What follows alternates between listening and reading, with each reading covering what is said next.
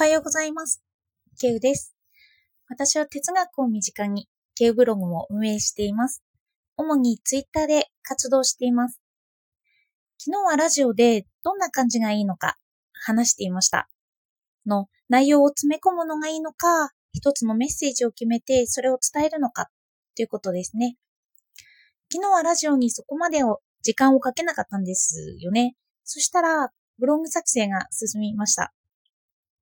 あの、やっぱりブログもまたラジと、ラジオとは違って知的好奇心が満たされますね。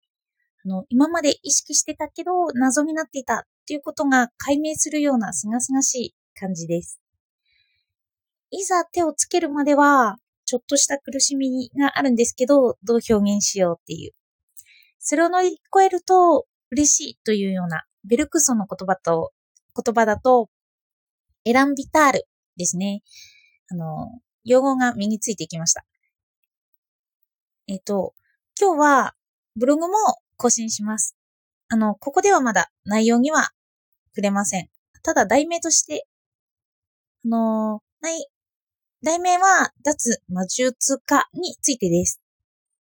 マックス・ウェーバーの言っている意味をマルクス・ガブリエル、マルクス・ガブリエルから解説しています。よかったら読んでみてください。の、ラジオを収録してからまた再度読み直して公開していきます。では今日は今伝えられることがあるに焦点を絞って話したいと思います。よかったらお付き合いください。あの、私は無意識的に知識を溜め込もうとしているところがあります。あの、自分に自信をつけたいなと思って、わからない用語などはわかるようになりたいと思ってるんですよね。で、まだまだ知らない用語がたくさんあるなと思っています。でも、なんですよ。あの、ちゃんと今でしかできないこともあるっていうのは分かっているんです。例えば、昨日は Kindle 作家さんのポジティブさんの本を読ませていただきました。そこで伝えられているのは、みんな行動しようよっていうメッセージなんですよね。あの、個人でのアウトプット活動ですね。あの、ポジティブさんがしているようなこと、Twitter や Kindle 作成やラジオ、そんなようなことをみんなやってみようよっていうメッセージが込められているんです。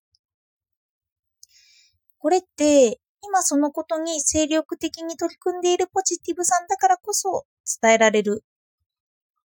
ことなんですよね。あの自分のこととして問題視できるからこそ、それを細かく見ることができるし、自分の生活に落とし込んで考えることができる。それで、もし知識を溜め込んで、それらに飽きてしまってきたっていう、そういう心境で、そんなメッセージって、あまり他の人に伝えることってできないんですよね。私も同じで、例えば、私も、あの、哲学しようよって、心を動かされた時にしか伝えられないものがあります。それは時間が過ぎてしまって、知識をつけたりして、円熟というか、成熟してからは表すことができないものなんですよね。ん例えば私のブログ記事で言えば、哲学とはとっても短い哲学入門を紹介という記事があるんですけど、あの、これは哲学を知りたいという人に向けて、私は哲学ってこうだと思うという、その時の私の伝えたい気持ちが乗っかっていて、人に、で、それを読んだ人はまた、その人に行動を起こさせる記事になっていた、あまあ、影響を受けたっていう人が結構いてくれて嬉しいんですけど、そういう記事になっていたっていうことですよね。あの、今載せてあるベルクソンも、私がベルクソンについて、わ、こんなの、こんなにすごいと、ちょっと自分の心が感動してたから、またそれが人に伝わっていい記事だなって言ってもらえているのかなと思っています。の、まだまだ未熟だって自分で思っていても、その時にしかできないことがあることは重々承知してるんですよね。で、私はそれもあるからこそ、いろいろなものに手を出したくなります。例えば、このラジオでも今日伝えられるメッセージはこれしかないって思ったり、ブログを作成していても、今この謎をこの視点で語れるのは今しかないって思ったりします。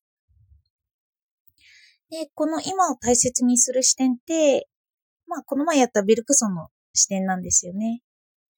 かといって全てベルクソンに影響を受けているかといえば、まあ、他の人の思想も取り入れているとは思いますけど。うん。まあ、だから私は今行動したくなるんだなと思っています。で、行動したいことをやるから、まあ苦手なこととかが置いてきぼりになることは多いですけどね。本当はやらなきゃいけないっていうことは、まあ結構あったりしますよね。で、この今を主張する私の気持ちって、ただこういう私が主張するっていうのは、の自己肯定が含まれているのは否めません。あの、自信がないから、それを自分で乗り越えようとして、こう語っているっていうことですね。うん、例えば今、私は猿学について本を読んでいるんですけど、その本の中で、猿の前頭前野、脳の前頭前野の話が出てきました。急に前頭前野って言われてると思うんですけど、まあ、そのことについてじゃなくて、まあ、大体で見てもら、聞いてもらえればいいんですけど、あの、猿は、その前頭前野が弱いから、昔と未来について、過去と未来について考えることが苦手だって言います。まあ、前頭前野が発達してないから苦手ということを言ってる、言ってたんですよね。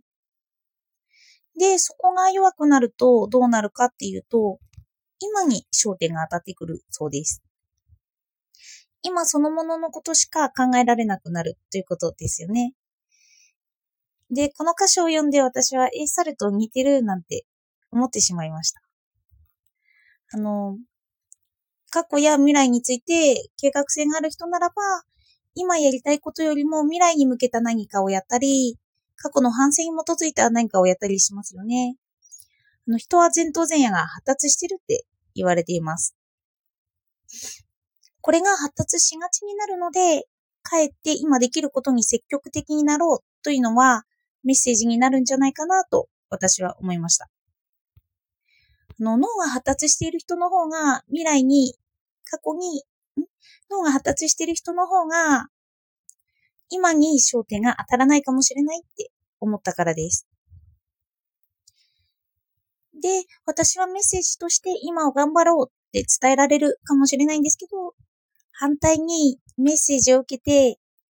過去や未来を重視しようねって言われたら、私はきっとそれも感化されそうだなぁなんて思いました。まあ人によっての脳の特性も